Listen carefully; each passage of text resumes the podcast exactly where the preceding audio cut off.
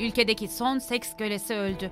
İkinci Dünya Savaşı'nda Japon askerlerinin seks kölesi olarak istismar ettiği Tayvan'daki son kadın da 92 yaşında hayatını kaybetti. Tayvan'da kadınların refahı için çalışan Taipei Kadınlara Yardım Vakfı, 22 Mayıs'ta yaptığı basın açıklamasında İkinci Dünya Savaşı'nda Japon İmparatorluk askerleri tarafından seks kölesi olarak belirtilen ve bu ülkede kadınların sonuncusu olduğuna inandıkları 92 yaşındaki kadının 10 Mayıs'ta yaşamını yitirdiğini duyurdu.